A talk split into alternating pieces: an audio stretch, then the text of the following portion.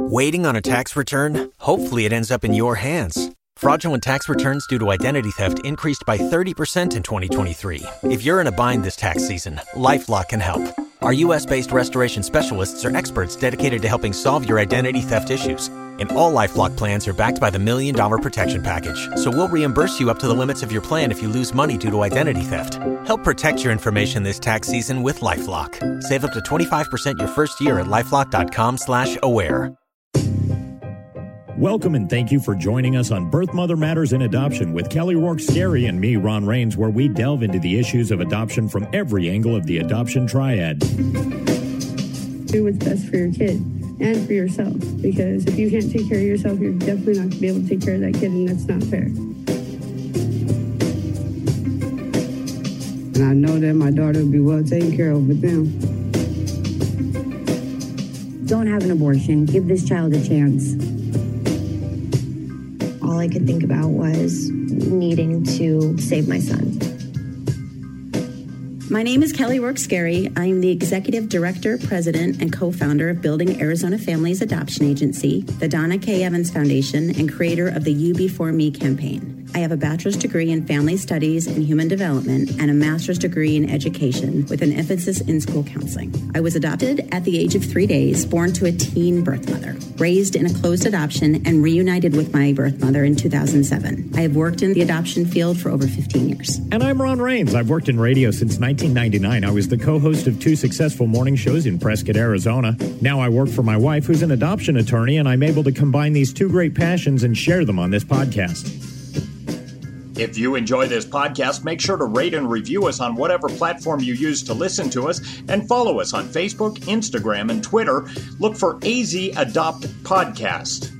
Today, we're going to be talking with somebody who has worked at the Department of Child Safety, formerly known as Child Protective Services. She now works with us here at Building Arizona Families Adoption Agency, and we want to talk to her about what the differences are that she has seen for a birth mother who is got her own DCS involvement and is choosing between the route of going through with her adoption plan or whether she is going to choose to work with DCS in an attempt to uh, reunify with her child and regain custody. So I'm excited about today's interview. Uh, I think we're going to all learn a lot, and let's see what she has to say. I'm so excited that you have agreed to talk with us today on the podcast. I think so many of us in the adoption world and those that are considering joining the adoption world can learn a lot from you. So, you worked with the Department of Child Safety, formerly known as Child Protective Services, and now you have come into the private adoption sector and work with Building Arizona Families.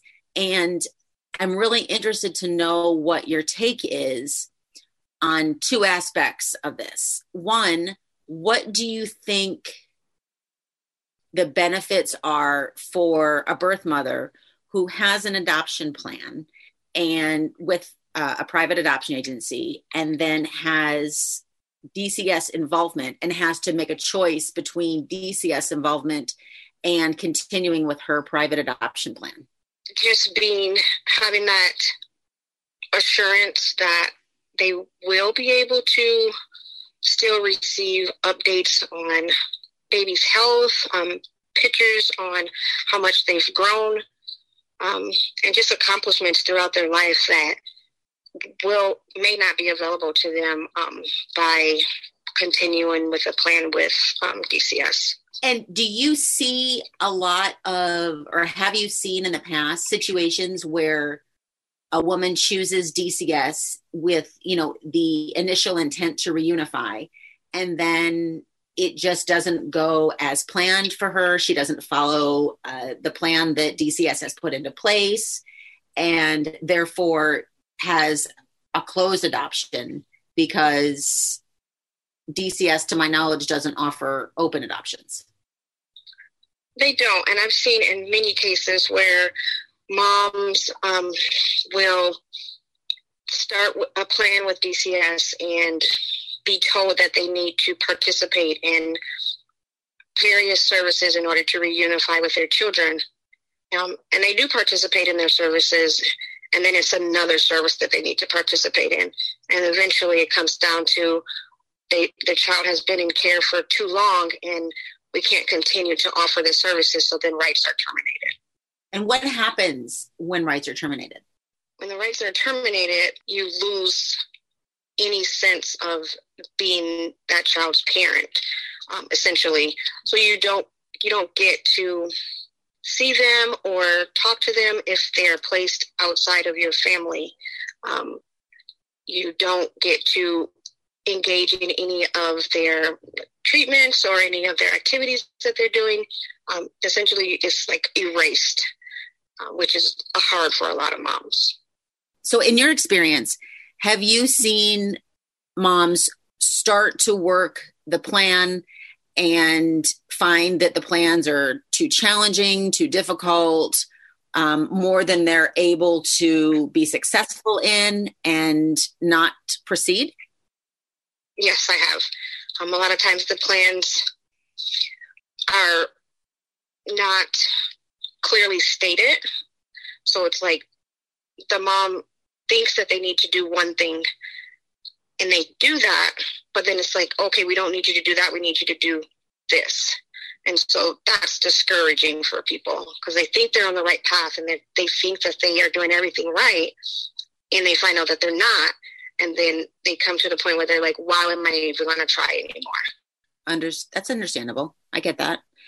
Are a lot of the children that uh, DCS has to take custody of, do a lot of those children wind up with family members or do a lot of them go into the system, meaning foster care or a crisis nursery or uh, a group home? What, what in your experience do you see? Um, a large percentage of them go with individuals who are not part of their family because they have such extensive backgrounds on family members and sometimes families can't pass that so we have no other, they have no other choice than to place them into a non family home um, in many of the cases that I've seen. Okay. And again, I totally understand this is your experience and what you've seen. So I totally understand that. Now, with regards to women that are choosing adoption for their child, you have, you know, started recently with our agency, Building Arizona Families, and the options that are given to the mothers when they place their children to stay involved in their children's life do look very different than if they were to choose to follow the plan uh, presented by the Department of Child Safety. Is that correct? That is correct. What do you think? And this is just speculation on on your part.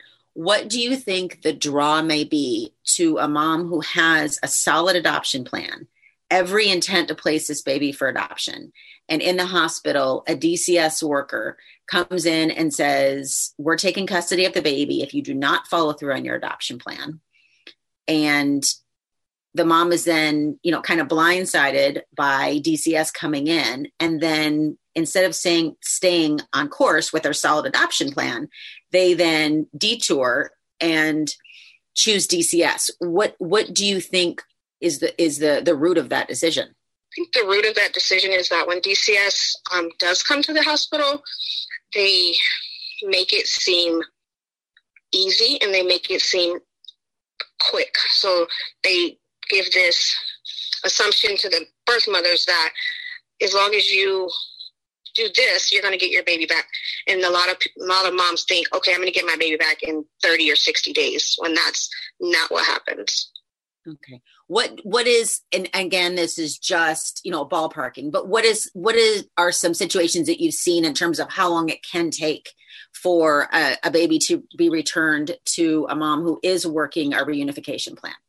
Genuinely, um I've seen it last for about 18 to 24 months. Wow. And during that time, the mom has to complete things um, like is it true like drug testing potentially if that was one of the issues? Yes. Uh, parenting classes is another one i believe. It is. Um, she has to attend all of the visitation that is set up. Yes. And are there any other things that are kind of typical in a parenting plan? I mean i know every every plan is developed according to the issues as to why the child was removed but what are some other kind of common ones that you've seen in plans a lot of plans include um, a psychological evaluation so that mental health can be addressed stable housing and the means to support the child. Is there any advice or if you could say something to a mom that is deciding between continuing with her adoption plan and following through on that versus having you know choosing the dcs route and and having her baby go into state custody.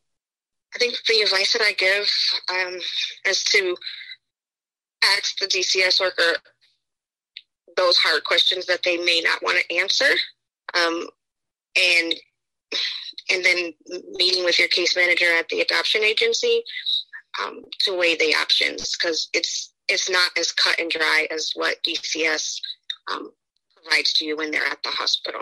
So, what are some? Of, can you tell us what some of those hard questions may be, just so that anyone listening may be able to, you know, get some more assistance with the choice that they're making? What makes a stable house? Um, because a lot of times that's not that definition is not provided, and what's stable to DCS um, may not be stable to the mom, and vice versa. What the mom believes is stable and adequate is not stable to DCS. So, like, of asking them, what exactly are you looking for as far as stable housing? How long do I need to be free from substances? Because addiction is a very hard process. So, what exactly do I need to do as far as that addiction? Um, what support systems can you provide to me that the adoption agency can't? Different questions like that. Also, in regards to like mental illness or mental health, um, when they say that you need to follow all mental health recommendations, well, what if they don't agree with them or what if they're not working? What do I do next? Because everything isn't laid out and it's not cut and dry. That's really good to know. And I think that there may be some definite misunderstanding. I can see how the definition of a stable housing environment could be very different. I mean, it could vary, there could be degrees. One thing that I'm learning from you is that like you said, it's not really cut and dry. It's not, there's not, um, you know, if you check every box in this plan that I'm giving you today, that that doesn't necessarily mean that the child is going to be returned to you in x amount of days and that makes a lot of sense on on both sides because i can see maybe from dcs's point of view and i'm speculating on this that you know as things change in the birth mother's life that the plan would have to accommodate those changes so that would make sense that there would be additional things that she would have to do or provide in order for her to have her child uh, to her. So it sounds like it potentially could be a very steep uphill battle. I would agree. Yes. Okay. And so I would say that the advantage in working your adoption plan, you know, because that's what what my specialty is is is helping women with their adoption plan, is that you know what you're getting into. Everything is laid out it is um, defined. There isn't uh, stipulations in terms of, okay, you're going to get letters and pictures for the next 18 years. You don't have to have stable housing or a job, or uh, you don't have to go and, and do certain things in order for that to continue. It is part of the agreement that is initially made. So basically, it sounds like in order to stay permanently in your child's life, choosing open adoption is the most secure way to do it without there being risks that you're taking. Would you? Yes, definitely. Yeah, so you'd agree with that. Okay. In your experience, do you think that when when women are at the hospital and, and they're blindsided by DCS showing up at the hospital and talking with them and, and telling them, you know, that now, you know, no matter if you choose your adoption plan or not, you're not taking the baby home. The baby's either going with the adoptive family or it's going into state custody. Do you think that that loss of control over them being able to make a decision about whether they're going to parent or place a baby for adoption kind of rattles them a little bit and makes them feel like they need to, to gain back some type of power and control because it's all just been ripped away at that point. Yes, and they're trying to hold on to something. At DCS, were you kind of trained to give these birth mothers a little hope and say, you know, if you work the program, you can get your child back? And or was it just kind of human nature to give them that hope? You were trained to to give them that hope, to tell them, you're, if you do this, this, and this, you're going to get your baby back. And how often do you think you saw it that you, they did get the child back? Um, at my time with DCS, I have only honestly seen two families um, be reunified with their with their children. Wow, that must be disheartening. It is, yes especially because when you are working with the families, you want them to be successful. You want them to achieve what their goal is. And that's why I think adoption is such an amazing option for them because it provides that guarantee that working with DCS cannot. Yes. Is there anything else that you want to add or say um, in terms of what you can share that would be beneficial to somebody who's making that hard decision? I think the main thing that I would share with them is to talk with their adoption case manager and build that relationship with the adoptive parents before um, so that you know when DCS comes that you're making the right decisions. I think that's really good advice. Thank you so much for joining us. And I'm sure you have a busy day, so we won't keep you anymore, but I really appreciate your advice and your knowledge and your experience. And hopefully, this will help a lot of women that are in, in this position. So, thank you again for joining us. Thank you for having me. Also, just by way of disclaimer, we want to make it clear that the views, opinions, and insights expressed by our guest are those of our guest alone, and they don't necessarily reflect those of Building Arizona Families as an entity or those of the Birth Mother Matters and Adoption podcast. We have a pregnancy crisis hotline available 24 7 by phone or text at 623 695 4112, or you can reach us on our toll free number at 1 800 340 9665. We can make an immediate appointment with you to get you to a safe place, provide food and clothing, and help you get started on creating an Arizona adoption plan, or just give you more information. Check out our blogs on our website at azpregnancyhelp.com and follow us on Facebook, Instagram, and Twitter by looking for AZ Adopt Podcast. If you enjoy this podcast, make sure to rate and review us on whatever platform you use to listen to us. Birth Mother Matters and Adoption was written and produced by Kelly Rourke Scary and edited by me. Thanks go out to Grapes for letting us use their song I Don't Know as our theme song. Join us next time on Birth Mother Matters and Adoption. For Kelly Rourke Scary, I'm Ron Rains, and we'll see you then.